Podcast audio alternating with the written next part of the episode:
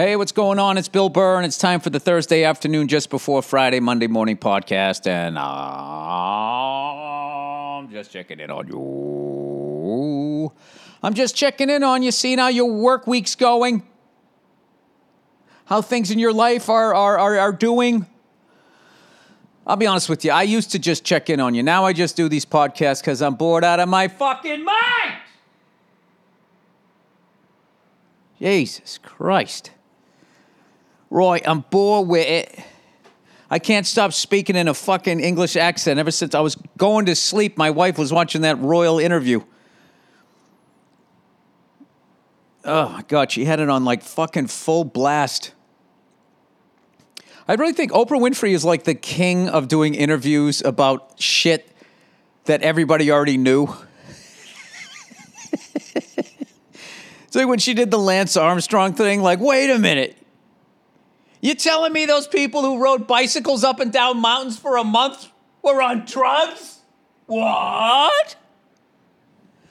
Right, so you're saying that some of the richest white people on the earth that live in a castle in England are racist?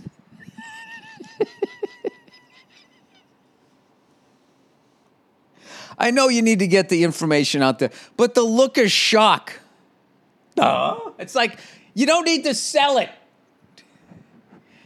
That old fucking stupid goddamn. I mean, how many examples do you need? How many guys in the fucking bike race got busted? Every fucking one of them got busted for fucking being on drugs. Anyway. Right, so I was out at a club, right? All of a sudden, this ginger cunt comes up to me. He's like, Roy, I'm a prince. I'm like, what? He's like, yeah. I'm like, you're a prince of what? He's like, Prince of England. I'm like, yeah. He's like, yeah. I'm like, what? I'm like, right, get away from me, you fucking red cunt. And he's like, right, I live in a castle. I'm like, what? He's like, yeah, I live in a castle. I'm like, what kind of castle? He's like, a castle. So I got me knickers in a bunch. So I go over there, right? He opens the door. There's someone with a yak head on his head.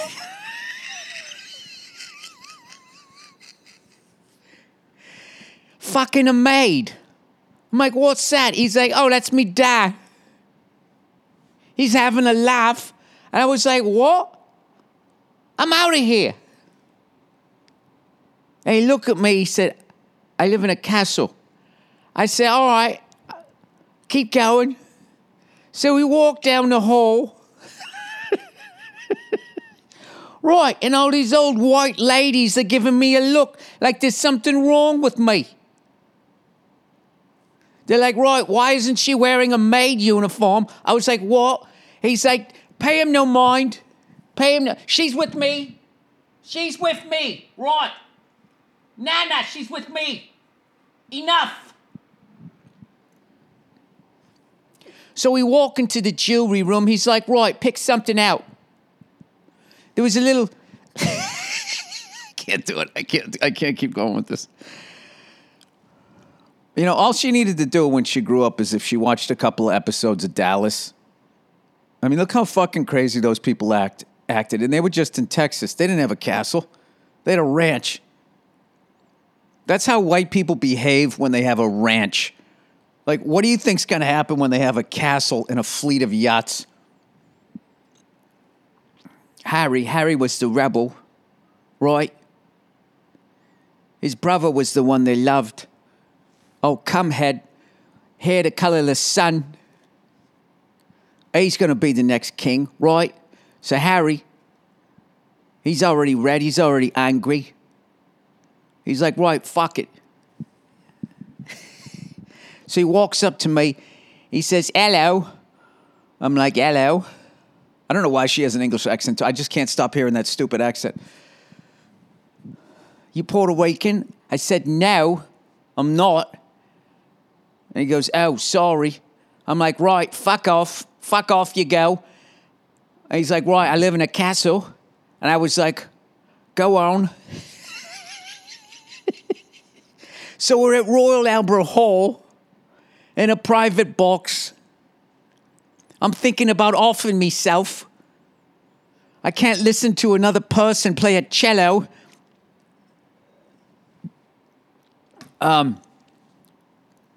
Anyway. I find a lot of what she said very relatable. Grew up in a toxic environment, you know. I kind of related to a lot of that stuff, except I did it in a duplex. Right, so we're like, these people are evil. These are evil white people. Let's move to where the open white people are in Santa Barbara. Right.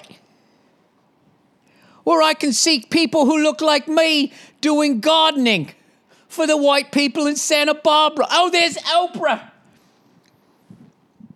She had this fucking thing on.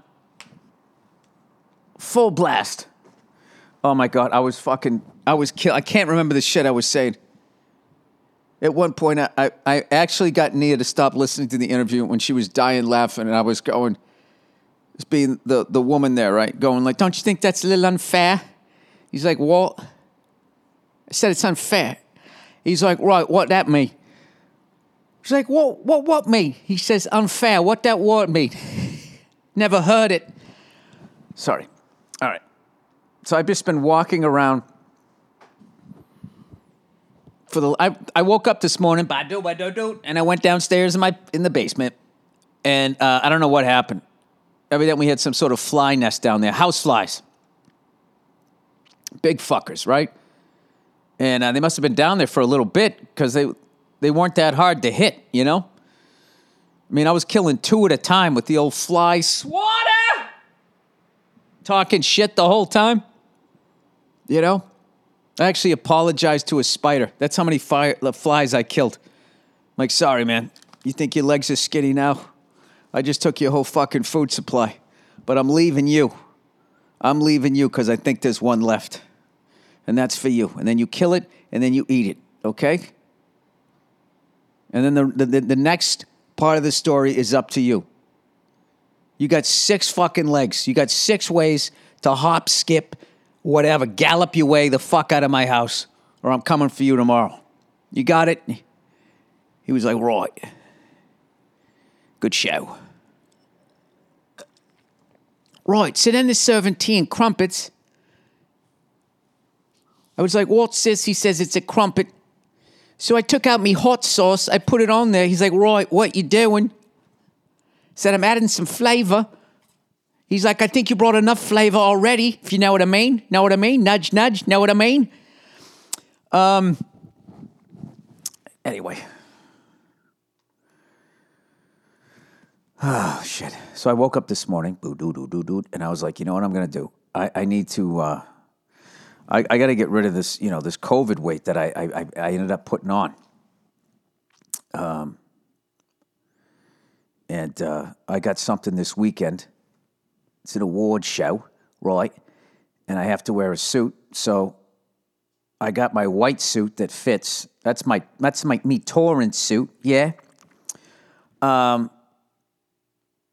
That's my touring suit. So that's like me when I'm just walking around weight. But then I got two other suits. One's the suit I got married in, and the other one is the suit... that I got tailored when I was in acting shape, which is about $1.68. So I'm like 178 now.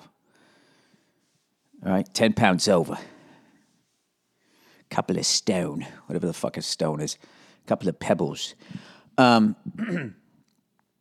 So I went in to try on the actor in shape suit. And dude, when I tell you, I was missing it by fucking 3.5 inches around the waist. And I was like, whoa. I was like, you got to be fucking kidding me. And then I looked at and then I take out the wedding suit, black suit. I'm like, okay, that's good for an award show. Black suit, white shirt, black tie. Cool, right? And as I'm putting it on, I was like, dude, you wore this at your wedding. There's no way you're going to, couldn't make it. And I was like, God damn it. So I had to go buy a suit. So I went down there. It's fucking hilarious, you know? Anytime, if you go buy a nice suit, I don't give a shit what shape you're in. They're going to make you feel like you're fucking 50 pounds overweight. They're like, yeah, it looks good in the shoulders. Let's see the pants. I'm like, I can't get in those fucking things. And, well, we'll let them out a little bit. I go, why don't we go up to the next size? Yeah, it's not going to look as good. It's like, how the fuck is somebody going to notice the next size? When was the last time you had on a pair of 34 jeans and then next day, you know, you came in with a pair of 36 and somebody just looked at you like, did you go up a couple of inches? So anyway, but it motivated me. So now I'm going to try to get back. I'm already doing this shit. So I'm going to try to get back down. I'm going to get back down, right? So I got to go to the grocery store today, buy some more kind of the root vegetables, man. And these Buddha bowls. Sorry. Right, and then he called it a Buddha bowl. I'm like, that's offensive. He's like, right, what that mean? Never heard that word. What you mean you never heard that word? I live in a castle. What kind of castle? A castle. With jewelry. And servants. Oh, that was the joke I said. I was like, right, I'm going to go fox hunting. Me and 36 dogs. And I was like, don't you think that's a little unfair? He said, what that mean? Unfair. Never heard the word. Anyway, so I woke up this morning to try to get myself, I was going to go on a hike. And I don't know if you got kids. I don't give a fuck what time you get up. They're up. And all you got to do is step on one piece of wood, one creaking wood, piece of wood. My lovely daughter comes up. I got all the way down the stairs. I'm like, oh, my God, I did it. And then I'm a dad, so I'm turning off the outside lights, right? Jesus Christ, you think I'm made out of light bulbs? Right? I'm doing that shit. I'm fucking shutting off the lights. And right as I'm slipping on my second sneaker, I hear her little innocent voice. Daddy. I look up. I'm like, hey, buddy. Can I go wake up mommy? I'm like, nope, that's not a good idea. Don't do that. She's like, can you? I'm like, what, buddy? I'm gonna go on a hike here. She goes, okay, but can you make me pancakes? All right? She's got her little pajamas on. She's got the bedhead going. I'm like, all right. Okay, buddy, come on downstairs. She goes, thanks, Dad. Can I help? I'm like, all right, go get the step stool. Okay. And I did the whole thing, and I made her some pancakes. So then I didn't go. I haven't gone. So I weighed myself this morning, 178.6. Now, I was up to 183. So, that's a good, it's good. I'm down like 5 pounds here. But I'm kind of all out of my healthy food, so I got to go buy some today, and I gotta cook. And just have that shit ready, because that is the fucking key to losing weight. Is you have to not only eat well, but you got to have you have to have your food prepared. Because if you don't, then the demons take over. Let's go get a sandwich. Come on, have somebody else make it. Steak and cheese. Oh! Yeah. And then immediately, you're just thinking of all that salty goodness that you're going to have. And you're like, well, I got to take the edge off after that. Little pint of ice cream, huh? Little cookies and cream, vanilla bean. Know what I mean? So, yeah. So I'm just kind of, I'm working on that. This is just one of these deals. Like the way I'm eating, if there was a gym in my life, if I just could get on an elliptical. Right, what's that? It's a cardio machine. Never heard of it. What's cardio? Don't you just do a shot of virgin blood? Sorry.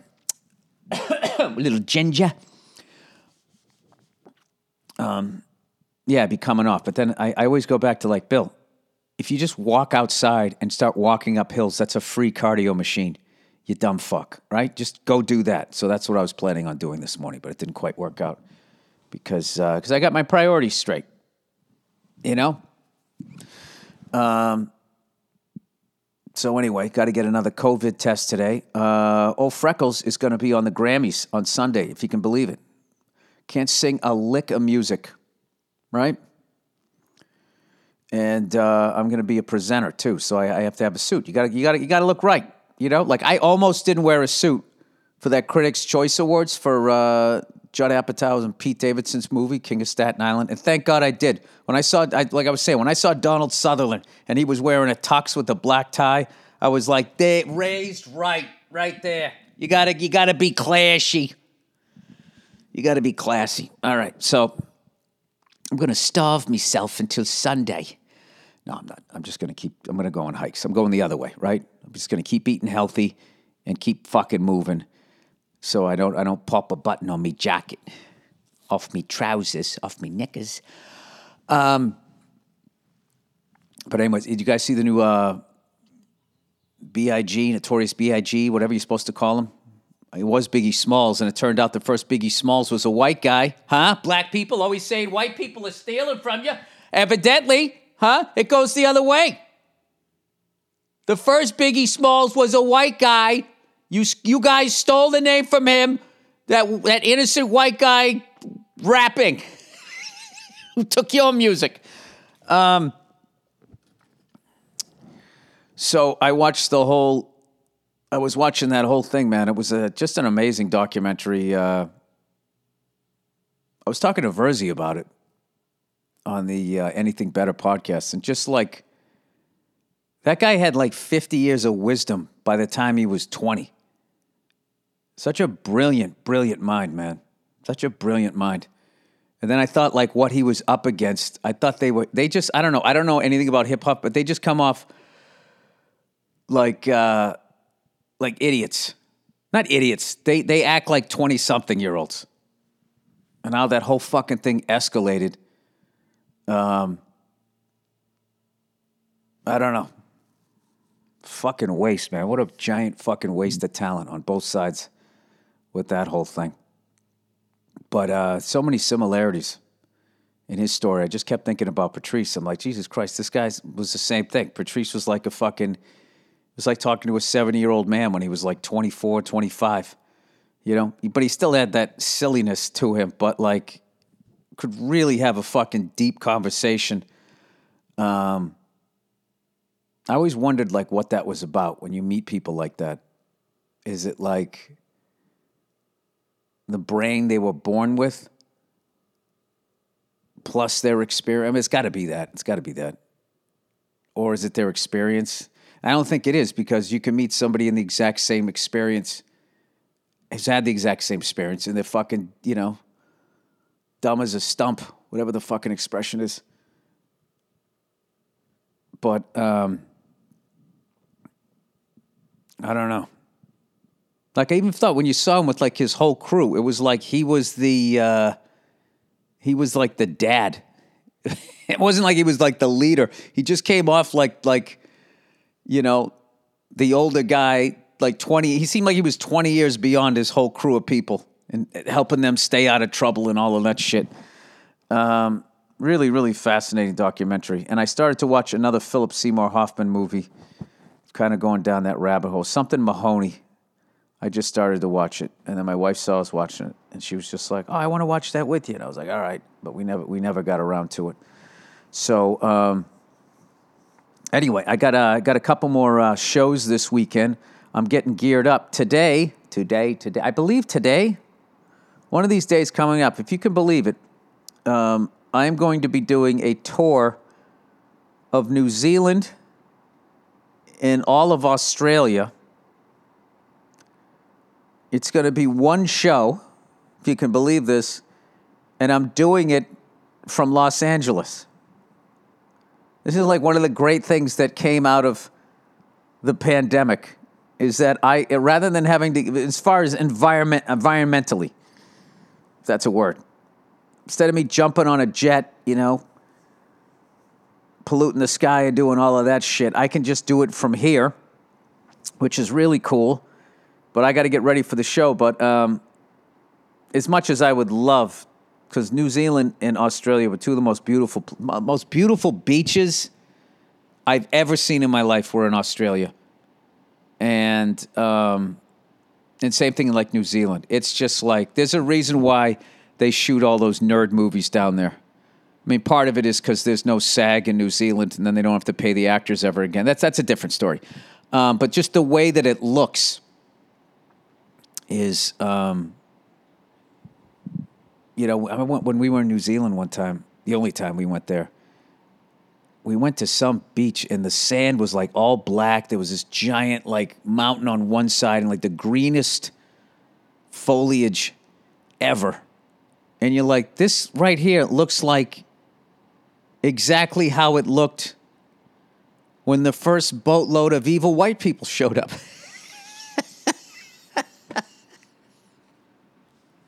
I felt like an explorer, like Christopher Columbus. That's how beautiful it was. And I was waiting for, like, you know, indigenous people to come out from behind the bushes just looking at me like, what's your deal? And then I could be like, right, I'm the guy who's about ready to fuck all this up. But anyway, so I'm going to be doing a stand-up show, and I can't even fucking tell you how excited I am to do this and how fucking hard I'm going to go on this show. Okay? People have been, I did that benefit show, you know, same place. I did this benefit show when they had the, you know, the screens and all of that. And I just got such a, it's the energy that you get, even standing on the screen, just seeing the people that's sitting in their apartments and they like make like an evening out of it. They make some food, they're sitting down, there's a lot of dates and stuff. And I think when you're on in front of a live crowd, obviously you get that amazing energy, but like you kind of don't get the backstory. You could get like the backstory. Well, look at this person, one bedroom apartment, you know, young couple. They got their whole lives ahead of them. You just get, it's like you're peeking in on all these little reality shows and they have their names down the bottom. You know, you could talk to them and shit. It's oddly, as distance as it is, the distance, it's really like an intimate thing. And they just sort of keep changing the screens. There's 3 screens, so at any given time, there's like 150 people there. You know, but I'm really, really excited about it. And Al DelBene, one of my favorite people in this business, I started with him way back in the day. I met him on my second or third show ever. Definitely my third show. When I did Kelly's in Redding or North Reading, Mass. First time I ever bombed. I did Nick's Comedy Stop. Then I did an open mic at Stitches. And then I did Jack Lynch had a satellite open mic room in this bar up in North Reading. And I ate my balls. And he was hosting. And I met him. And he used to have a sketch group called Alan the Monkeys, with Bobby Kelly, Dane Cook, him, and this guy Jay, I forget his name, but he ended up stopped doing comedy but became like a real estate kingpin, so he made it too, which is awesome. Anyway, so I've known him for almost 30 years, and whenever I do Australia, because he ended up meeting an Australian woman in New York, long story short, he's over there now.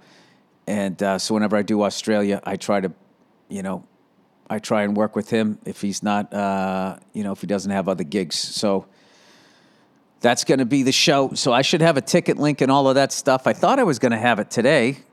I don't see it in the reads here, but I will be posting that on my Twitter and Instagram as soon as possible.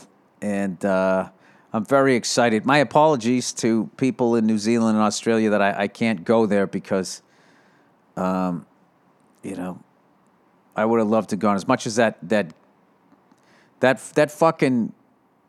run always beats the shit out of me because it's just the time change, and it's just right as I get acclimated, I'm like, oh my God, this is great. I'm on their time. I can enjoy this beautiful country. I can go to New Zealand, enjoy this, blah, blah, blah. Right as I do that, it's like, okay, now you're going back. I actually had it down, too, how I would do it. When I would fly to Australia, my move was I would take the 4 p.m. flight. And I'd sit there, and I would bullshit with my wife. And we'd always be laughing and be excited. And whenever I have like something really long in front of me like that, a 14-hour flight, I get in a really stupid mood. And one of my favorite things in the world is making my wife laugh, right? So I just start making her laugh, makes her feel good, I feel good. Then, you know, we have all these snacks and shit. We're just like, fuck it, right? We just go to the airport, just bring all this fucking, you know, stupid shit, right, to eat. Candy and fucking potato chips and just fuck it. Let's just eat like we're in seventh grade, right? And then we get like a meal. And then I watch two movies, and then by then it's like about 1 a.m, and then I fall asleep. And by that point, you're like 5 hours into flight, and then I fall asleep for like 8 hours, and then you wake up, and it's like, you know, we've begun our initial descent into Australia. Everybody's gonna have the same accent on this podcast. And then you land, you're like, wow, this is amazing, and you're like, okay, I feel good, I feel good. And you lie to yourself that you're on Australian time, and then right around like 1 or 2 in the afternoon, it just fucking hits you, and then you go down hard, and then you wake up, and you're like, fuck, and it's like 8:30 at night, and you woke up like it's 8:30 in the morning, and then you just got to fight that. I've done those gigs a few times with Dom Irera, and he has like the most interesting way of dealing with jet lag. He goes, you know, I just don't fight it. I just go to sleep, and I'll stay up all night. I don't give a shit, and I'll just, and he's totally okay with like waking up, having like something to eat, like his breakfast, and then just literally walking out and going on stage. It's an amazing thing. I was just like, wow, that's sort of the way to do it, I think. I don't know. I always try and fight it, but I have a lot of memories of being in Europe and Australia trying to stay awake. I remember the first time we went to Stockholm, Sweden, and we stayed at the Bern Hotel. And it was sort of some story they were telling us about some American rock singer who had some hissy fit in there and threw something down like a fucking idiot. But I remember clearly sitting outside the Bern Hotel. They had like a little plaza there where you could eat, and like just trying to be out in the cold air and the sunlight, trying to stay awake. Me and my beautiful wife, man, she looked so great on that trip. I remember that when I bought some clothes and stuff. I still remember her face. We were just sitting there. And we were just like, okay, we're staying up, right? We're staying up. She's like, we're staying up, we're staying up. And we lasted about 20 minutes. And I was just like, Nene, I can't do this. She goes, all right, let's just go to sleep. And they had like blackout curtains. And we went in there.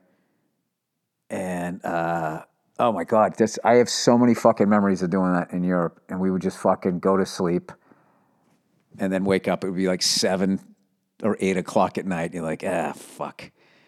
Be like, all right, just give yourself a couple of days. We'll get acclimated. And she was always better at it than I was doing that. Man, they got to cure this shit soon. I hope people take the vaccine. I miss doing all of that stuff. All right, let me do some reads here. Roy, live in a castle. All right, Omax CryoFreeze. Oh, I'm an old bastard. I love this shit. Living with chronic pain is the worst. It's not as bad as living in a castle. It's more than a feeling of discomfort. It can affect your whole life. Many of my listeners probably have some type of pain that has prevented them from relaxing and sleeping or stopped them from exercising. Jesus. This is like written for me here. Perhaps it's been ongoing for a few weeks and now hasn't improved with any of the treatments they've tried. Podcast host to provide an experience of recent pain. Oh, my left shoulder. But I've been using this shit and then working out with bands, and now my shoulder feels great. Enter Omax Health.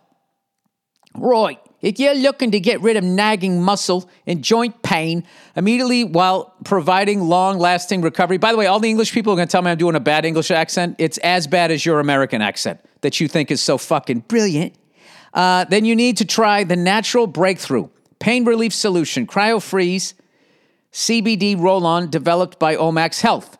This non-prescription triple action pain relief roll-on is specially formulated to block pain receptors, reduce inflammation, and improve muscle and joint flexibility. The best part is this is 100% natural CBD powdered remedy that works its magic within 10 minutes of application and relief lasts up to 8 hours, much longer than the over-the-counter products.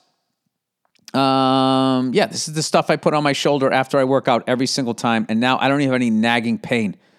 You do this shit, you work out with some bands, I'm telling you. You get a personal trainer to tell you how to work out with them, okay? I don't need a lawsuit here, all right? All right, CTA. I don't know what that means. Omax Health is offering my listeners 20% off a full bottle of CryoFreeze CBD pain relief roll-on.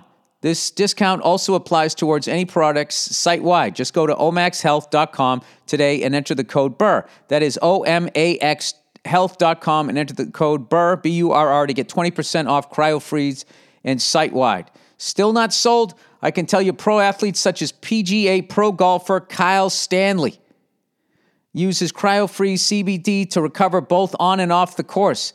And go look at the product reviews. They've got 95% five-star reviews, page after page of customers saying they tried everything, and Omax CryoFreeze is so good they are now buying it for their family and friends too. Anyone from athletes to Grandma Josie can benefit from this immediate pain relief. You have pain that won't go away, then you qualify for Omax CryoFreeze. Simply roll it over where it hurts and ice out the pain. No messy creams or any of that bullshit. So go to omaxhealth.com and enter the code BURR to get 20% off CryoFreeze site-wise. omaxhealth.com. Enter the code BURR and get 20% off. I don't know why this made me think of this, but I watched this video on YouTube of Paul Stanley singing a song, with Kiss live. Some fucking, explosion goes off and his hair catches on fire. Starts off small and then just gets big. And then these roadies run out trying to put it out. And when I tell you he didn't flinch and just kept playing the song and he knew what was happening, there's no way he didn't smell it. It was fucking amazing. First of all, that he, the show goes on, you never stop. That man lives by a code. And then secondly, that he has such faith in his fucking roadies. His fucking head is on fire. And he just says, yeah, they got it. Don't worry. It just kept going. Didn't miss a lick. Didn't fucking miss a chord change. It's incredible. Candid. You're not happy with your smile. You don't have to be. Are your teeth a little crooked? Yeah? Thousands of people have used Candid, the clear, comfortable, removable, and practically invisible aligners to help straighten their teeth. And now they love their smile. Just like Justin M., Atlanta, Georgia. When I was younger, I used to have a gap in my front and on the side. I noticed that people would always look at my mouth first. It's probably because you were spitting on them. So I was looking for a fix. Candid ended up being the perfect company for me. You can't stop me from smiling now. I don't give a fuck that people think I'm crazy. I'm not spitting on them anymore. There's no comparison. I added a little to that. And Candid is here to help straighten your teeth, so you can fall in love with your smile too. Your treatment is prescribed and closely monitored remotely by a licensed orthodontist who's an expert in tooth movement. You'll have the same quality of care you'd get from an in-office orthodontist from the comfort and convenience of your own home. And while other companies use general dentists, Candid only works with orthodontists. With Candid, the same orthodontist who created your plan is with you from start to finish, so you never have to wonder how you're doing. The average Candid treatment is just 6 months.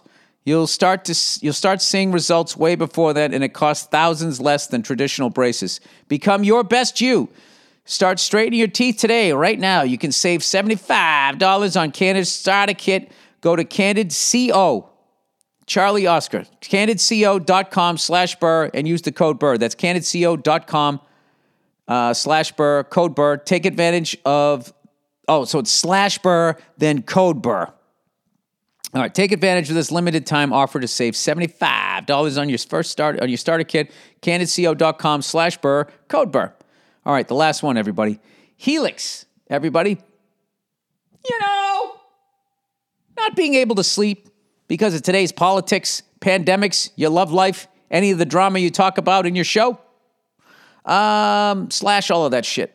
Sleeping on a terrible mattress before you upgraded to Helix. That's a fragment. Sleeping on a terrible mattress before you upgraded to Helix. Yeah, well, that's the end of that idea. What happened? Helix Sleep has a quiz that takes just 2 minutes to complete and matches your body type, and sleep preference to the perfect mattress for you. Why would you buy a mattress made for someone else? With Helix, you're getting a mattress that you know will be the perfect way to help you sleep. Everybody's unique, and Helix knows that. So they have several different mattress models to choose from. Well, then aren't they saying there's only a few kinds of people? What, are you acting like you got every mattress is different, like a snowflake? Maybe it is. They have soft, medium, and firm mattresses, just like Goldilocks and the Three Bears. Mattresses great for cooling you down if you sleep hot. Jesus Christ. And even a Helix Plus mattress for plus-size folks. It's been awesome getting messages from so many people who also find the Helix mattress of their dreams. So if you're looking for a mattress, you take a quiz. You order the mattress that you're matched to. The mattress comes right to your door, shipped for free. You don't ever need to go to a mattress store again. And they're doing all these new studies, by the way. They're talking about dementia and Alzheimer's and all that. And one of the big things that helps, plaque not build up in your brain, they're saying, is to get enough sleep and enough rest. And this is a great way to do it. This is a great investment. So you don't have to fucking walk around not remembering, like me, not knowing where shit is. All right? So if you're looking for a mattress, I already said that. Helix is awesome, but you don't need to take my word for it. Helix was awarded the #1 best overall mattress pick of 2020 by GQ and Wired magazine. Just go to helixsleep.com/Burr, take their 2-minute sleep quiz, and they'll match you to a customized mattress that will give you the best sleep of your life. They have a 10-year warranty, and you get to try it out for 100 nights risk-free. They'll even pick it up for you if you don't love it, but you will. Helix is offering up to $200 off all mattress orders and 2 free pillows for our listeners at helixsleep.com/Burr. All right, that's the Thursday afternoon just before Friday, Monday morning podcast. Please enjoy the little bit of music here, musical interlude picked out by the wonderful Andrew Themelis. And then we're going to have a bonus half-hour episode of the Thursday afternoon just before Friday Monday morning podcast from a Thursday afternoon just before Friday Monday morning podcast from a couple years ago, however he does it. All right, that's it. Right, so what's the lesson? If you find some ginger cunt in a bar who says, right, I live in a castle, I guess don't go in it. If you do go in it, and you want to just sort of decompress from all the horrible shit that you saw in there, you want to go to Santa Barbara. Because that's where the open-minded white people live. All right. I'll talk to you. Have a great weekend. I'll talk to you on Monday.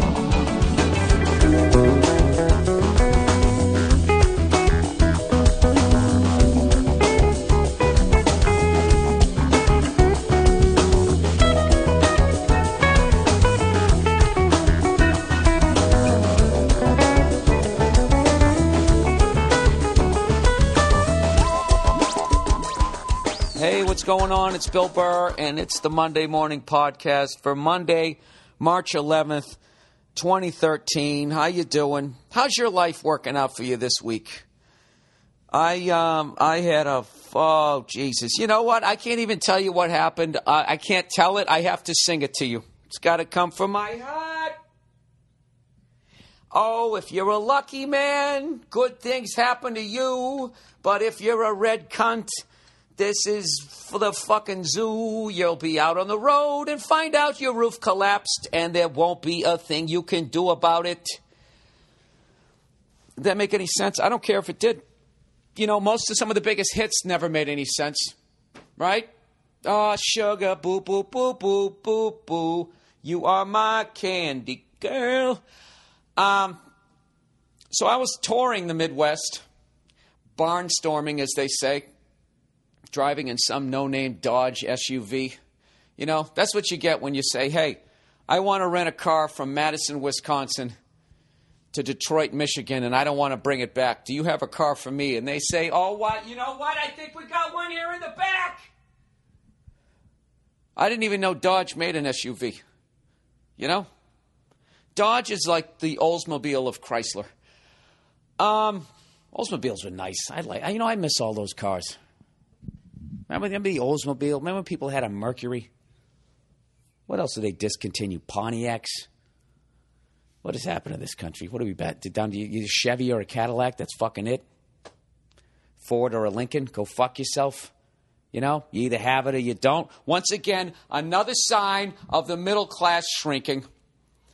Oh, by the way, you know, I just found out, you know, because I don't pay attention to politics anymore because I just feel like, all right, you know, they're eventually just, they're going to run it to the ground and we're going to have to build it back up again. That's basically what's going to happen. I guess old fucking liberal face there, he signed that thing New Year's Eve, basically passing off that now they can just arrest you and detain you without a trial forever. That's good. There you go. See that right there, people? Remember when you all made fun of me because I don't vote for the fucking number one horse or number two horse? That's why, because there's no difference. It's the same fucking horse. Oh, shut up, Bill. All right, so this is what happened. So I'm fucking driving this no-name Dodge. Driving this Dodge SUV. I'm in Madison, Wisconsin. And about ready to do all these awesome shows. I love going to towns like that, by the way. I can tell you this, unbelievably underrated is cities that Frank Sinatra did not sing about. You know, or Tony Bennett. Any crooner. If a crooner has sung about a city, then you can tell right away that, you know, before you even land on the ground, there's going to be ridiculous traffic and everything's going to cost twice as much. You know, my kind of town, Chicago is...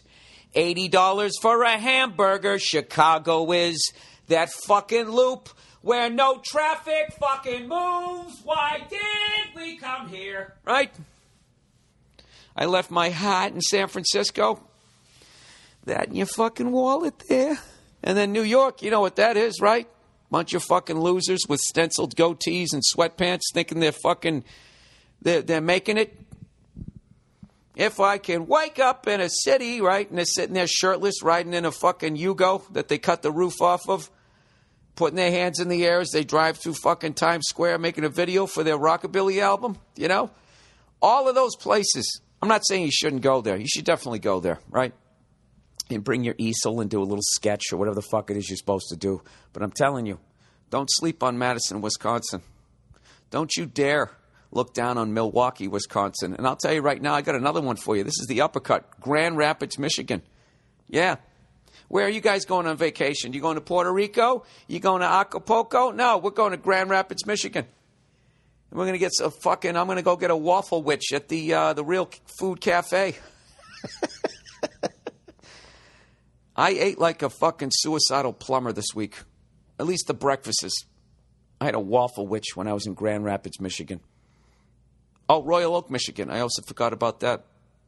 And I'll tell you, downtown Detroit's slowly coming back. The outskirts are still pretty scary. But I got to tell you, you know, they have pockets. You know? There's a gleam, gentlemen. There is a gleam.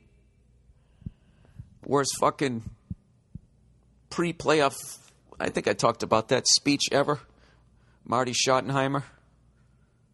He's trying to get his team amped up to win a playoff game. They're standing on that fucking football weather where you can see your breath, you know? And as they're looking at his breath, in his breath it says, there's a gleam, gentlemen. There is a gleam. A gleam. A gleam has never been spoken in football ever. You know? In fact, if you have a gleam, I think at this point that's one of the reasons why you get cut from a football team. Why'd you get rid of him? I thought he was doing all right on our special teams. There was a gleam. It was a gleam, gentlemen, and I didn't like it. I didn't see that killer instinct. He was too gleamy. Yes, this podcast isn't going to make any sense because my fucking brain is all over the place because I have a hole in the roof of my house. I will get to that, okay? I will get to that, and you will sit and you will wait, kind sir. So anyways, I'm in Madison, Wisconsin, you know, and I was working with Nate Craig, and he's from that neck of the woods. Actually grew up right near there, so... He was taking me around town, went to all these great places to eat, went to some legendary breakfast place, one of those greasy spoons that somebody who's running for president stops in at, you know, has 2 bites of eggs, does a thumbs up with some fucking immigrant wearing an apron, and then he leaves. Well, I actually stayed there, and I ate the whole breakfast, and I'm not running for anything, you know? Oh, God, I'm so fat right now. You can't believe how smooth my stomach is. My stomach right now is so fucking smooth. You wouldn't even believe that I could sit up in bed because you would say that poor bastard was born without abdominals. There's the fucking word. So anyways, we do the gig. What the fuck was it? I don't even know anymore. Was it Thursday? Thursday, Friday, Saturday? No. Wednesday. We do the gig Wednesday. We have a great fucking time. After the gig, this guy from the Weary Traveler Inn /restaurant tells us to come by. We go over there. I look on the menu. What do they have on the menu? They have Hungarian goulash. When was the last time you ever saw Hungarian fucking goulash or the rated G version, Hungarian goulash on a menu? Huh? Well, if you do, then you live in one of these fucking towns that Frank never sung about. And I was like, my mother used to make Hungarian goulash. I gotta try it. Then I guess when she made it, she put noodles in it. But this was I guess that the noodles came in Ellis Island, which evidently meant the Hungarians were near the Italians. And they were like, oh, what you got in the pot there? You know what you need? Step aside. Why don't you put some fucking noodles in there right there? And right there is a Dano. So anyways, I had this cup of, if you're in Madison, Wisconsin, I'm going to hype all these fucking restaurants. Go to the Weary Traveler Inn and try a cup or get yourself a bowl of the Hungarian goulash. It's fucking tremendous. It's got a nice kick to it. You know, I visited a couple of old friends, you know, with ice on them. And I had a great time. And, you know, great mix of people there. We talked conspiracy theory. We talked about Wes Welker getting traded. You know, we had an awesome fucking time. So everything's going great. You know, I'm breathing in the winter air. I'm looking at the dirty snow. I'm feeling good. I'm feeling like nothing can touch me. My life is going to be phenomenal. All right? Now, the next thing that happened on this trip is so fucking traumatic. I don't really remember when it started. I believe I was coming out of that greasy diner that I'm sure Joe Biden is eating in. And went, the pancakes are delicious. Ha, ha, ha. Click. Picture taken. He's out. Forces himself to puke in the taxpayer's bus that he's driving around in. Anyways, the lovely Nia calls me up, and she's in absolute tears. All right? We had just redone her office. Redid the floors. I swear to God, dude, it looked like a fucking basketball court in there. A very small basketball court, you know?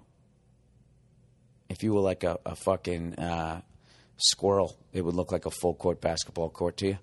All right? But whatever. I'm just saying. It was fucking beautiful. We did the walls. They even painted the ceiling. It was the one room in my old-ass fucking house that was immaculate. All right? I just got the roof done. Listeners of the podcast realize I just got the roof done. So I'm psyched. Okay, because two things you don't want in your fucking house. You don't want fire and you don't want water. Nothing does damage like that. It's just, it's fucking over. So, she calls me up crying and says the fucking ceiling collapsed in the office. And there's water pouring in. And I am in the middle of fucking nowhere. Wisconsin. I was in between... somewhere between Madison and Milwaukee, and I get this picture, and I get this phone call, and I'm immediately frantic, and I was like, has the water stopped?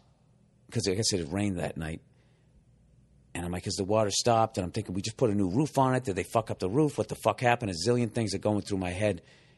How long was the water pouring in? Because it happened when she was sleeping, and then she goes, no, it stopped. And then she went back in. She goes, no, it started again. And I was like, and, you know, she was talking about her pictures and shit. And I'm like, no, the floors, the fucking rest of the house. I wish I thought to tell her to push the fucking couch. I've got this stupid IKEA couch, you know, and you're not thinking. You're just trying to get the furniture out of the way. Fucking fuck the couch. Let the couch be a giant fucking sponge. Well, whatever. I was in the middle of nowhere. And what ended up happening was it wasn't the roof. I have a crawl space between my ceiling and the roof, and there was some you know, my house is like 90 years old, so there was some sort of part of the drainage things. One of the joints failed. It backed up on the side of the house and the water came up, and then one of the joints failed, and then it just started to pool. It sunk down through the wood, and then, you know, made the plaster wet, and then it collapsed. And she didn't hear it collapse because it kind of hit the couch. It was also fucking soaking wet. And the damage was done, and it went all the way down to the bottom of my fucking house. And my house looks like a disaster right now. But I got to say, the insurance company did step up once they realized that it wasn't the roofer's fault and that it was a plumbing issue or whatever. I don't know what the fuck they said. They have stepped up, and they came over here, fucking helped the lovely Neil clean up. They put some fans on it, but by then the fucking damage was done. So I don't know what's going to happen. I'm absolutely sick right now because they're trying to tell me that the floor buckled. And I immediately pictured all the floorboards, just every one of them just fucking looking like hammer toes. But I think they're trying to say it's in the middle of the room. I don't know what, but that wood is priceless. You know, that's the wood that they, from trees they cut down in the 20s that were, you know, old trees. When wood was solid, men were men and women didn't have a voice. Now you got that Home Depot shit, you know? I should make as much as you. Kind of wood, right? So that's my big fear, is that they're going to take out that wood and replace it with the other shit. So I've already put the kibosh on that. And I'm like, listen, insurance peoples, that's the kind of wood that was there, and that's the kind of wood that's going to be put down if I have to fucking scour the earth to find it. If I have to go to Detroit and go into one of those abandoned fucking crack house, beautiful 100-year-old fucking houses, and take the wood out myself, I am I don't want to get into it. It's fucking horrible. My brother's coming out to visit, you know. He's visited me like 20 times in my career. In the first fucking 16, I was sleeping on a futon. The last 3 times, I had a bed in a one-bedroom apartment. I finally have a fucking house, right? Finally feeling like a success. He's going to come, and the fucking I was joking this week on stage that the hole in the ceiling, it looked like, just imagine if a grizzly bear's, like, parachute didn't open. That was the size of the fucking hole. And I don't know why I think grizzly bear. I just remember seeing one fall out of a tree one time when they shot it with something, you know, a tranquilizer gun. And it just kind of came down. It was like a big ball of fur. That's what it looks like. Maybe a black bear, I'd say. I don't know, people. You know, the whole time I bought this fucking house, the entire time I've been fixing this fucking thing. And it's all been shit you can't see. Plumbing, electrical, I don't even know what else. The fucking roof. Just shit you can't see. And I was finally getting to the fun part. Shit you can see. The floors, right? Shit you can show off to people when they come over. Finally get a room done. And Mother Nature's like, oh, look at old Billy Boy. He thinks he's got a nice house there. Let's do this. Oh, hey, the fucking hole in your ceiling. How do you like that? You like that? Oh, you want some more? You want some more? Here's a little fucking glass of water. Deal with that all the way down to your basement. All right there, you freckled cunt. How do you like that? So, I've been absolutely, I don't know. You know, it's a typical story. Typical story. Man tries to do something, takes 2 steps forward, gets kicked in the balls, and falls 3 steps backwards. Typical story. And evidently there's going to be some comedy in this at some point, but I realize it's tragedy plus time, and I'm still in the middle of the fucking tragedy. Oh, you know what else is great? Because the walls are so old, there's asbestos in them. You know, like 1%. So now the people who are going to take the plaster down today are like, well, we're not trained to do that. We don't have the proper filtration system. So now they're out, right? They're looking at the shit downstairs. They go, oh, we got to test for lead paint. It's like it was made in the 20s. You know it has lead paint. Probably has 14 coats of it under fucking 36 that were painted on top of that. So, oh, God. I just, you know, I swear to God. The first time, I hate to say this, the first time ever I was in my garage today, and I actually quietly said to myself, I hate this house.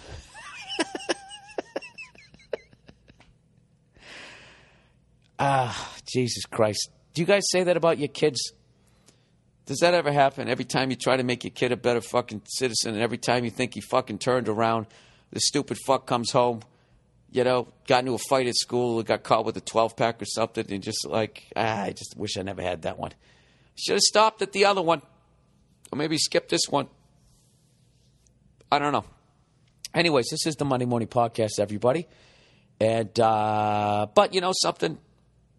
I am, fuck it. I'll say something positive in a second. Let's get into the advertising. I got to hype something for a good buddy of mine, Will Silvince, who was nice enough to be part of the group of comics that helped to honor Patrice O'Neill at the benefit we had. And Will was one of Patrice's great friends and a roommate of his.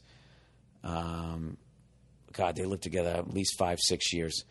So anyways, Will made some T-shirts. We sold most of them at the benefit. He still has some left, and I know a lot of people wanted to be a part of the benefit, and you also wanted to help out Patrice's family. Well, here's your opportunity to get some limited edition Patrice O'Neill T-shirts, ones that are left. You can go to www.imbetterthanyou.com. And I'm better than you. The I'm, there's no fucking, what is it, an apostrophe? Whatever that thing is between the I and the M. It's all one word, all lowercase. I'm better than you. And you is spelt just the letter U.com. We'll put the link up on the podcast page. Just know when you buy those that they're limited edition. And also you'll be giving money to Patrice's, his mother and his family. All right. There you go. So audible.com, everybody.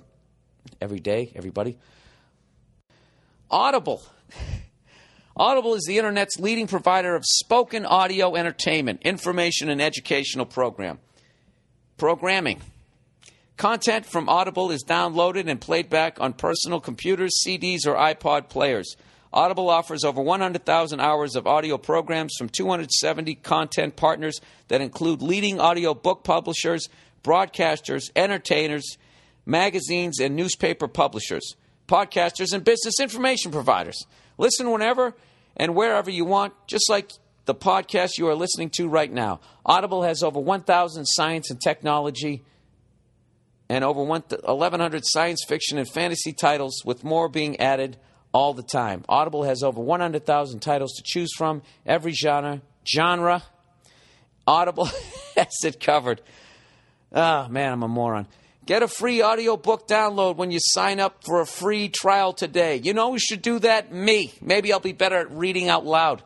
Go to www.audiblepodcast.com/bill to get your free audiobook today.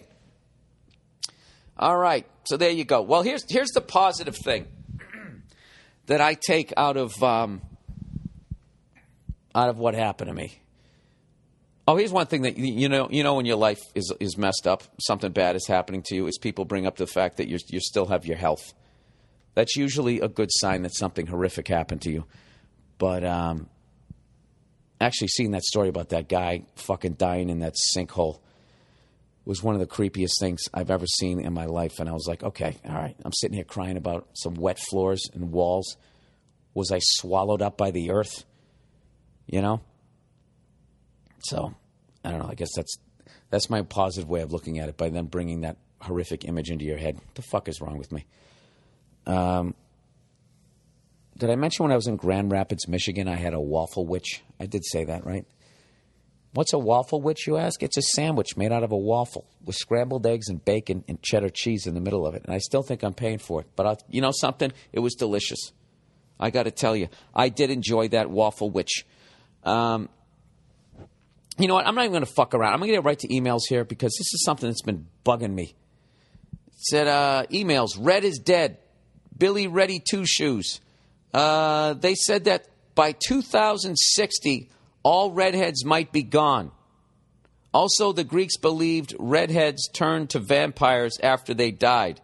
Thanks and good luck. All right. The key word in that is they say. I guess that's words. They say that by 2060, all redheads might be gone. Do you realize how fucking dumb you have to be to believe that? All redheads are going to be gone by 2060. That's literally 47 years from now. I mean, granted, by 2060, I'm going to turn 92. I'm an old fuck right now. I'm 45 years old this year. By 2060, I will be 92 years old. But that's possible. Man, if I keep eating waffle witches and having my house collapse on me, I imagine that's going to take a toll. All right? For all you fucking morons out there who hear that in a bar or read it on the internet and you just keep repeating it without even thinking of what's coming out of your mouth. How many little red-headed boys and girls have you seen? Go to the mall. They're fucking 2-3 years old. You're telling me they're all going to be dead before they're 50, you dumb fucks? They're so fucking dumb. Some asshole said it was a recessive gene, and by the time it went around the bar, we were all going to be dead in 20 minutes. And people are so fucking dumb, and they just repeat what they hear, that they come at you and they say dumb shit like that. Do you realize how many people have said that to me? I mean, at least this guy was smart enough to at least put it to 2060. I mean, look, if we're all going to be gone, we're fucking taking you cunts with us because...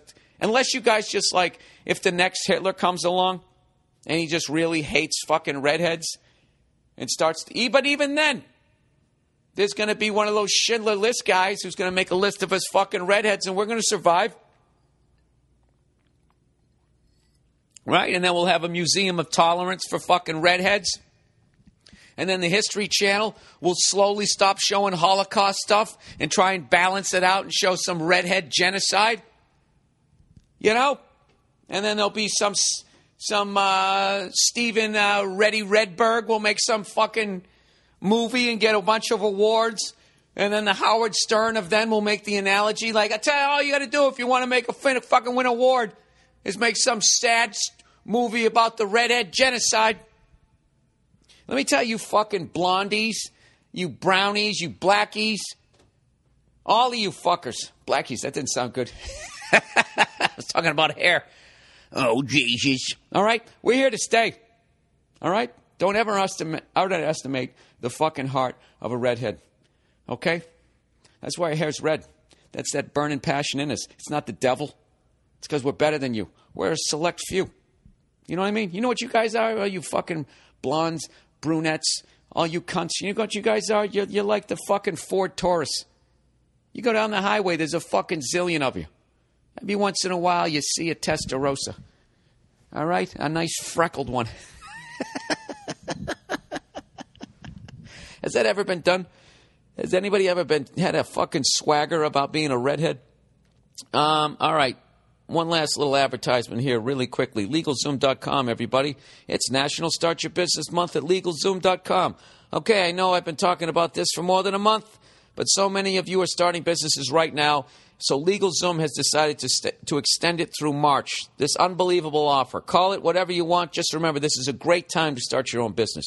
Whether you're setting up an LLC, an S-Corp, sole proprietorship, or a nonprofit, LegalZoom takes care of you from start to finish. Their award-winning service was developed by the best legal minds in the country, and every business gets personalized attention. That's why over 90% of LegalZoom customers would recommend the service to their family. You'll be in good company. 36 companies of the Inc. 500 list were started through LegalZoom. Start your business right at LegalZoom.com. LegalZoom is not a law firm and provides self-help services at your specific direction. But there's so much more. Now every LLC and incorporation package includes easy-to-use business accounting software, a $269 value for absolutely free. Be sure to enter Burr, B-U-R-R, in the referral box at checkout. Start your business, protect your family, and safeguard your assets at LegalZoom.com today. All right. Back to the podcast here. Yes, so for the love of God, can you people stop and just think? You know, all right, you know what? Redheads, any redheads out there listening, just say to them, just go like, do you realize how fucking stupid you are right now? Huh? Oh, whatever. Who gives a fuck? I don't give a shit. That's not my goddamn cause. You know what? I can guarantee you this right now. I'm still going to be around in 2060, and I'll be out there climbing that fucking rope. And I'll have the last bit of lead paint and asbestos out of my house. And we'll see. And then you guys be like, well, technically you're not a redhead anymore because all your fucking hair fell out and the shit on the side of your head is white. And that might do me in. Then I'll be like, ah, bullshit. And I'll fucking grab my chest, clutch my little freckled heart, and I'll keel over. And you know what? You know what you guys will do? You'll fucking laugh because in your core, you're a cunt. All right. Hey, Bill. Okay, I want a boyfriend. Here we go.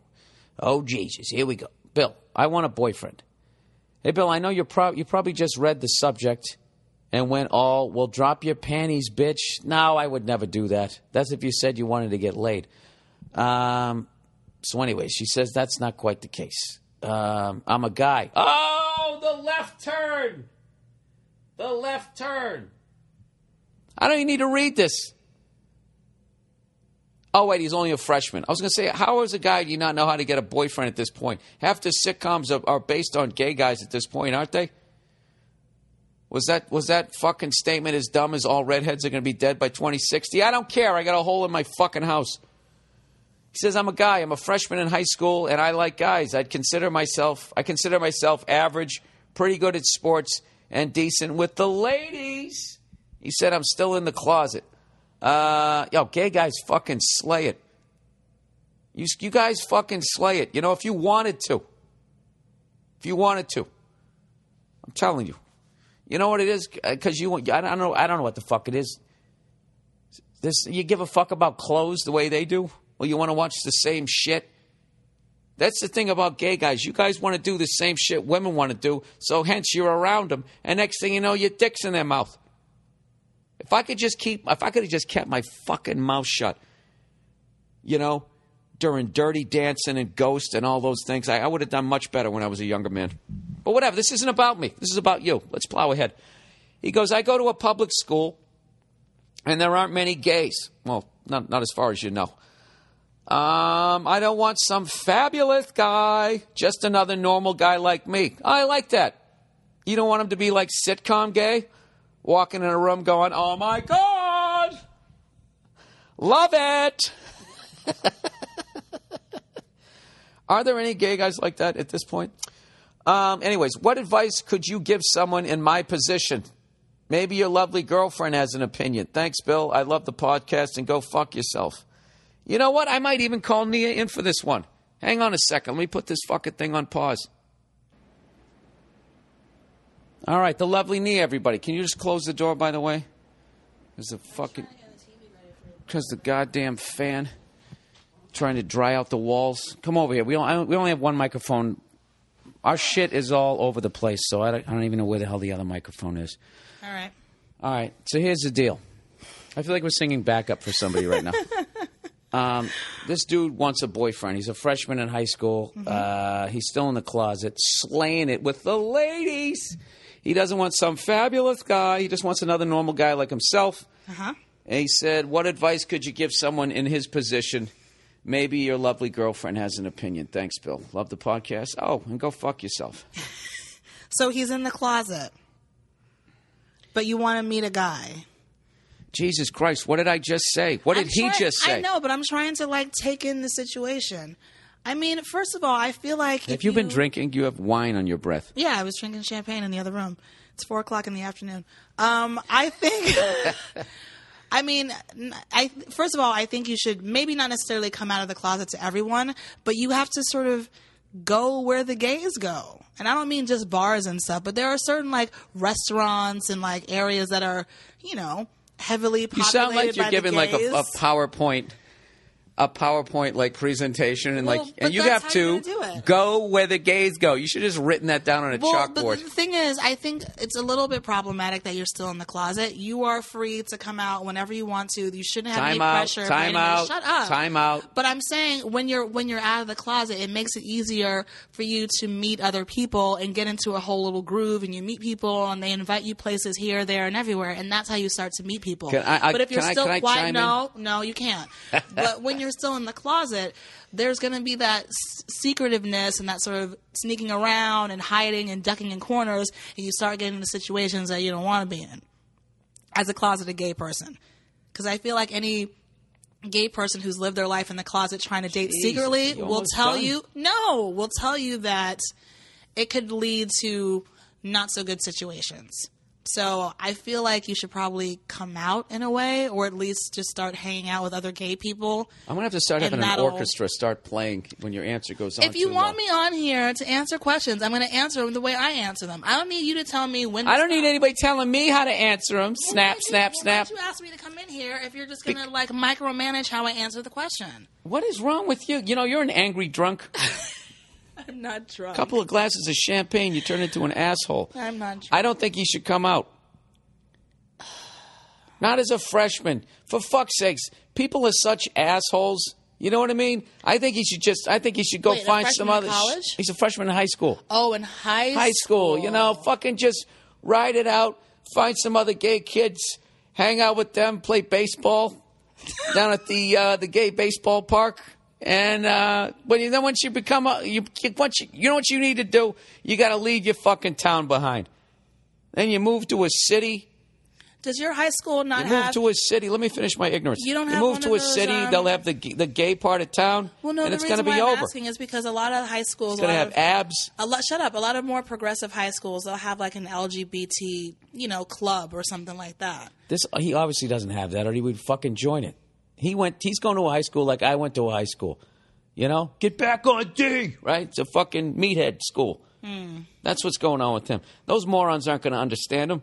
Why go through extra fucking pain? The great thing is he knows who he is and he knows the direction he's going. You're going to be fine. I would say try and stay in shape because you are trying to appeal to a bunch of guys and we're all fucking, I just don't want him to start...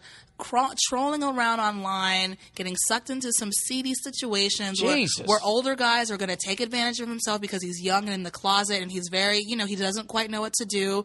I'm worried that he's going to get sucked into that type of shit as opposed to trying to find peers where you're all sort of going through it together. That's why I was encouraging to come out of the closet or to at least maybe start affiliating. If your high school has one of those LGBT clubs or whatever, that way you feel less alone. So you're less likely to, like I say, go online and get sucked into some weird head trip sexual abuse situation. Because there's nothing like an older predator. No, that an older predator will love more than a young, confused, I'm still in the closet. Wait a minute. Now, so you're saying older gay guys are predators? I'm saying there are older people who will prey on young people. Well, listen, 50-year-old guys will try and bang an 18-year-old chick, so why wouldn't... So what are you saying? We're all pieces of shit? What kind of hatred are you spewing? I'm just saying I want trying to bring the world together here. He's in a very precarious situation, and if you start going down that road where you're just sneaking around so much, you can get caught up into some bad shit. And I don't want some older guy saying, he's getting blown by fucking chicks. This guy's killing. It's like he's hitting from both sides of the plate. The whole thing to me. So are you bi? No, he's still in the closet, but he's killing it with the ladies. Well, you need to stop that right now. No, he doesn't. Good for him. It's just going to be another chapter in the book. I think you're going to be fine, sir. The Nia Please podcast, it's on its way. Everyone on Twitter, I know you guys have been asking me for weeks what's going on with the podcast. What's happening is I'm also rebuilding. Are you fighting with your record label? What's going on? Why is this project keep being delayed? I know. I'm rebuilding my website right now, and it's got my films on it. It's got some writing that's... Your podcast room is underwater. My podcast room is underwater. My sanctuary is destroyed. But that's why it's taking so long. So bear with me, you guys. But you should do a podcast underwater in a flooded room, just like Kanye West. He had a busted jaw. He still went in the studio. Where you going? All right. Now listen, we were just fucking around there. I think the great thing is that you already know who you are, so you're going to end up where you want to be. That age really isn't easy for anybody, but. I will tell you this. All the fucking bullshit she said, she's right about those creepy old gay guys looking for a young, confused young man out there. You know, you're better than that, all right? You got to have some standard. No white chest hair. Beat it, old pubes. All righty. Plowing ahead. What do we got here? Dilemma. Hey, Bill, would you rather be permanently invisible under the condition that inanimate objects you've touched also become invisible? Jesus Christ. Or would you want to be able to shape-shift into anyone or anything in the world, but you have to stay that way for 24 hours? Oh, without a doubt, shape-shift. I mean, how lonely would it be if I was invisible and everything I touched became invisible? I wouldn't want to do that. You know? Would I want to do that? How could I bring down these fucking international bankers if I was invisible? Then I can make inanimate shit invisible. Oh, that's what I would do. I'd touch a bunch of guns and give them to the regular people and have them go down to one of those fucking Devil's Islands meetings. No, I wouldn't do that shit. No, I'd be a shapeshifter. Now, the real question is, who would you shapeshift into? Troy Aikman? You know, I'd commentate a game right out of the bat, you know, right out of the gate to see if people could notice. I have some of those gloves that he has. You know, those I'm an adult guy gloves now, the ones Dan Marino used to sell. I got one of those long, it's wintertime coats, and sometimes I wear a suit, you know, kind of coats. I could stand there with fucking earmuffs on. But would I sound like him? Who would I shapeshift into? That's a fucking weird one. Oh, you know what? I couldn't handle that power. Because then basically, if you could shapeshift, all you'd have to do is shapeshift into... any girl you ever wanted to fuck, whoever she's fucking, you just shapeshift into that person. You just come walking through the door, hello, you know, with some flowers.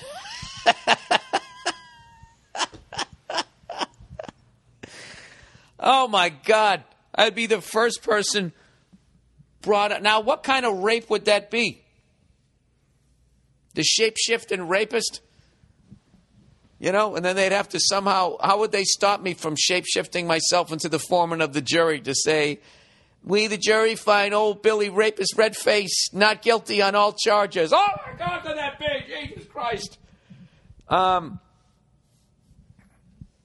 Although being a shapeshifter would be great. Man, you could freak the fucking world out. You know, it'd be great if some, like, huge leader of the world was given a speech and you somehow got behind him and were also on TV jumping up and down, you know, like somebody who painted their face, except you look just like the guy giving the speech, you know? Oh, that could be endless fucking fun. How would I handle shape-shifting? Oh, Jesus, there'd be a lot of conversations with the higher power with that one. You know, like when you drink and then you get sick and you're like, oh, God, I swear to God, I'm never going to do that again. Just let me get through this. I swear to God, I'm going to clean up my fucking act. Like, what do you say to God after you just shape-shifted into your neighbor and fucked his wife?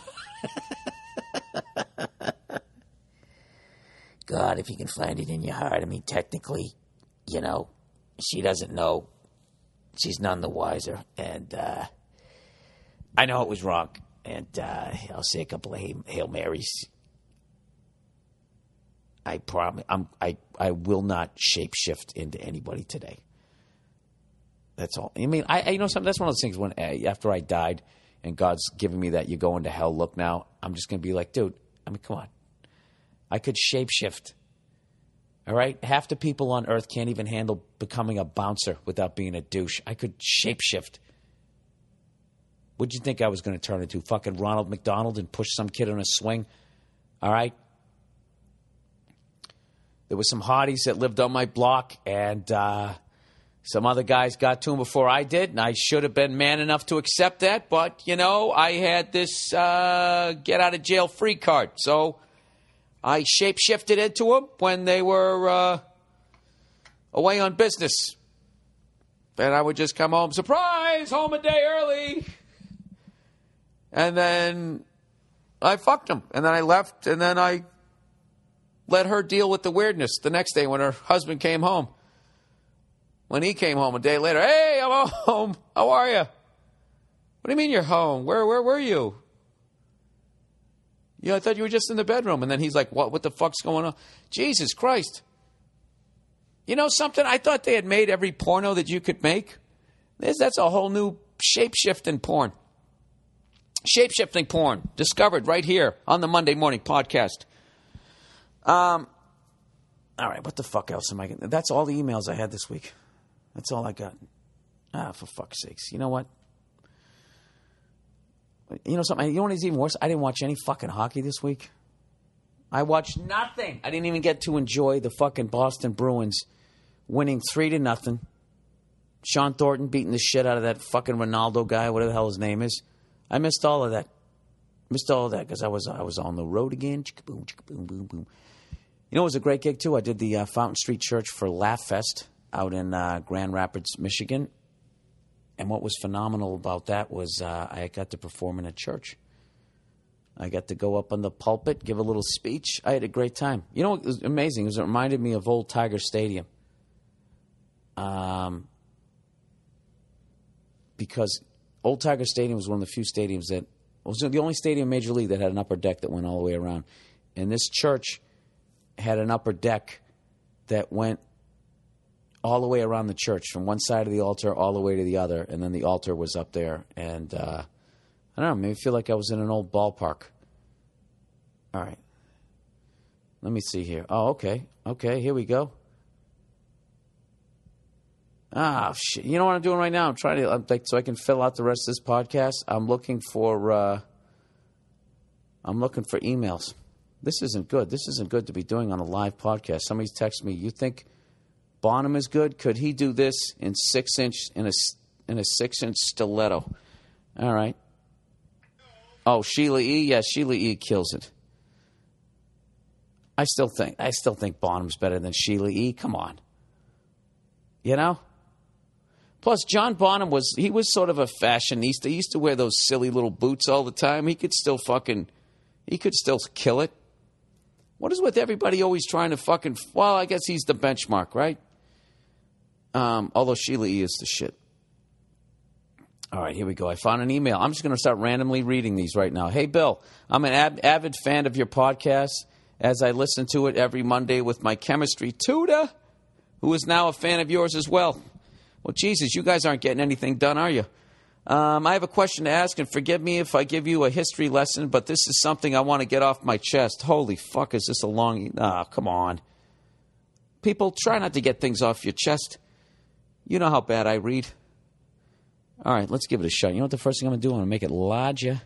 All right, it's kind of personal for me, but you as a man might understand. And I'm not saying a woman would understand better, because she probably would never understand at all my problem. I am a loner, and I have always been. I relate to that, sir, 100%. We are on the same page. I never made any friends as a kid, and I was abandoned by everyone I knew. All right, now you just went into fucking... Now you sound like you're in... what is it, Hans Christian Andersen? What's the name of that guy who wrote, not Toy Story, what the fuck is it called there? Christmas Story, Christmas Carol? Something Christian Leitner? I can't remember the fucking thing. Ghost of Christmas Past, Part 2. Anyways, I don't know anything about my family members because their name, besides their name and job title. Over the years, I started to hate everybody I came into contact with. Every person I met, I'd be condescending towards, and I was indifferent towards everyone I met. A few years ago, I had this girl try and become my friend, which is weird because since I keep to myself and nobody bothers me, but all of a sudden this girl comes up to me and starts asking about who I am.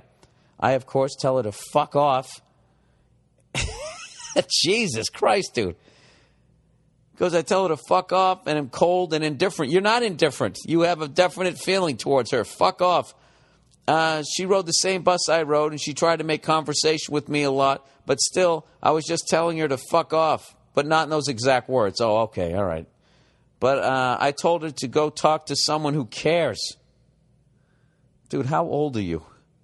Every time I looked at her, she always smiled at me. The smile was the most amazing smile I've ever seen in my life. If a smile was a yeah, you fucking had a crush on her. If a smile was a superpower, it'd be hers. And I couldn't help but melt a bit every time I saw her smile. Ah, Jesus Christ, dude, what's going on here? A few years ago, I got everyone in the school coming up to me asking who I was. Oh, a few years later. Turns out that she was asking everybody about me for 2 years, and nobody could tell her anything about me. So now she has gotten the whole school interested in me and finding out who I am. Dude, is this like a fantasy, or did this really happen? Do you wear like a leather jacket and ride a motorcycle? They never learned anything about me. Now that I am in college, I am starting to see her everywhere. Dude, can you just fuck this girl or take her out for a malt already? Come on, man. This is a critical part of your life. You're young. This girl's... You're drafted in the first round. You don't want to wait too long. You wait too long to fucking find a mate. All of a sudden, you know... You're trying to find some fucking once-in-a-lifetime six-round pick, you know, like a Tom Brady. It's not out there. He goes, well, anyways, when we actually meet, it's awkward, and she just stares at me uncomfortably, then runs away. I don't know why this happens to me whenever I think I see... What? I don't know why this happens to me whenever I think I see, hear, or actually run into her. Is there something wrong with me? Why am I going through these weird bouts of fight or flight mode? Dude, because you were fucking abandoned by everyone around you, which hurt you as a kid, so now you're trying to fucking wall yourself off. You should fucking talk to that girl. Just tell her, say, listen, you got to understand, I'm a psycho. I didn't have anybody in my life.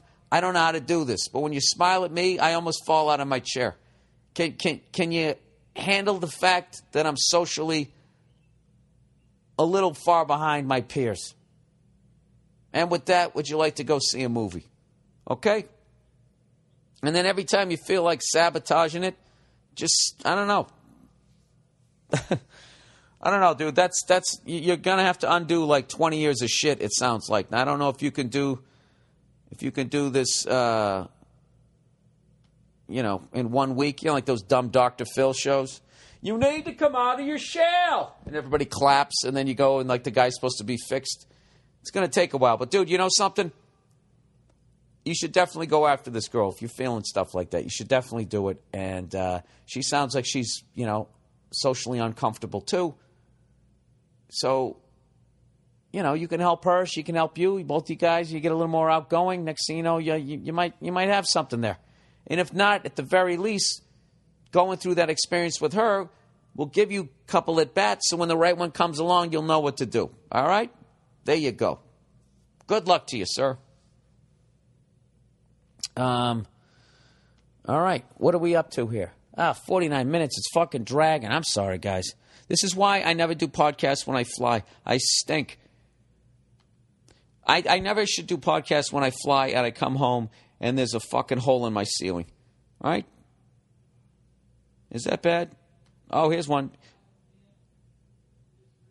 Hey, Bill, you're being ripped off. There's a video out there called Steak and a BJ Day. No, you know what? I ripped them off.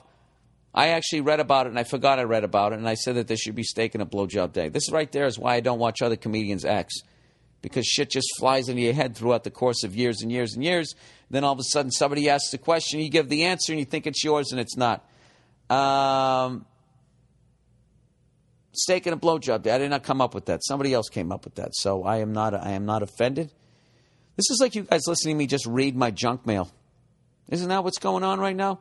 Can somebody please explain to me how the fucking Montreal Canadiens are in first place? How do those cunts suck and they're still good? You just, at this point, you just have to give it up to that franchise. They're just a good fucking franchise. But, you know something? The fucking Pittsburgh Penguins,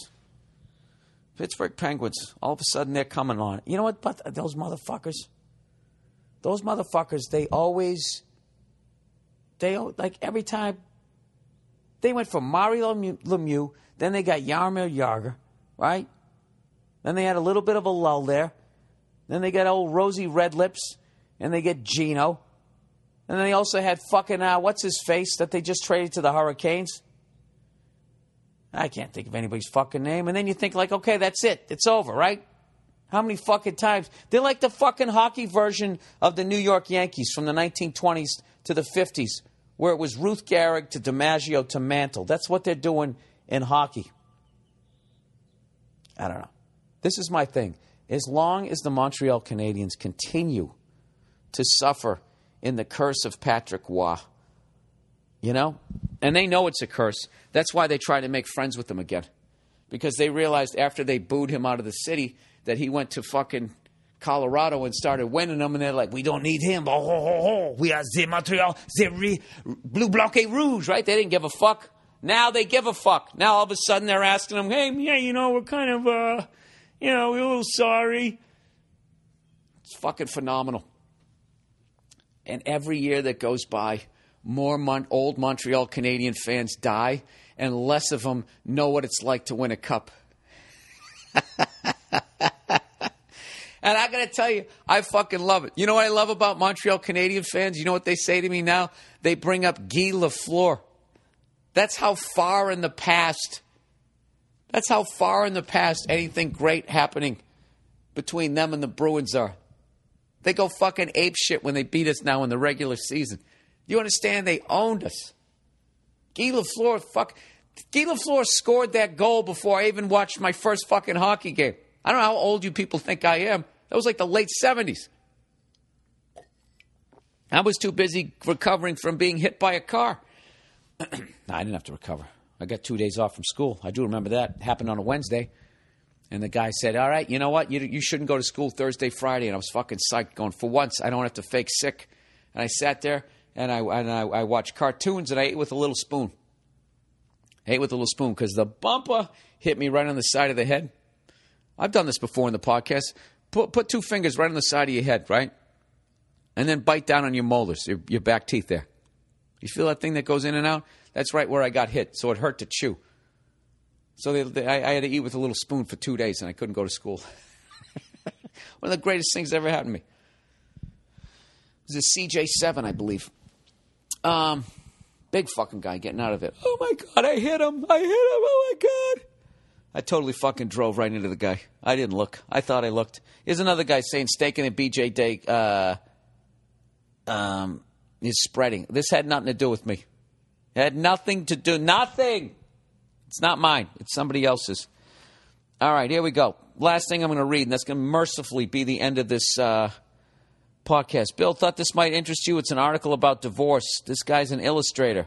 Tough road to hoe.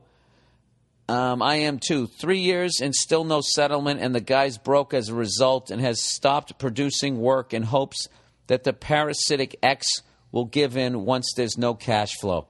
Oh, and the guy is prodigiously good as a painter. Yeah, you know, I think I actually have faith in some of these divorce settlements that I think in the near future there's going to be way more light shined on these things. And eventually it's gonna come around. You know? Can't there be a I don't get that shit where you can just it's just too one-sided where one person can just live off the other person. I've talked about all this shit a zillion fucking times, haven't I? You know, that whole shit where the woman starts dating a new guy, but she won't let the guy move in because her last guy made more money. So then the two of them just sit there living off the fucking first guy. You know? You don't think that's fucked up? Well, I do. All right. You know what, people? I tried. I did my best. I tried to do a podcast. I think that's it. Sinkholes, water damage, hockey, small towns, eating like a cunt. Yeah, I got to stop doing that, guys. I've really let myself fucking... It's weird. I look good with a shirt on, but with a shirt off, it's not a good thing. Like, my chest is 35, but my fucking... Now, who the fuck is this? Is this going to be another guy telling me that I got asbestos? All right. All right. That's only going to be 55 minutes this week, people. I apologize. I'll give you an update next week. You know what? I owe you guys 5 minutes, and you will get those 5 minutes next week. Okay? That's the podcast for this week. Go fuck yourselves. I'll talk to you next week.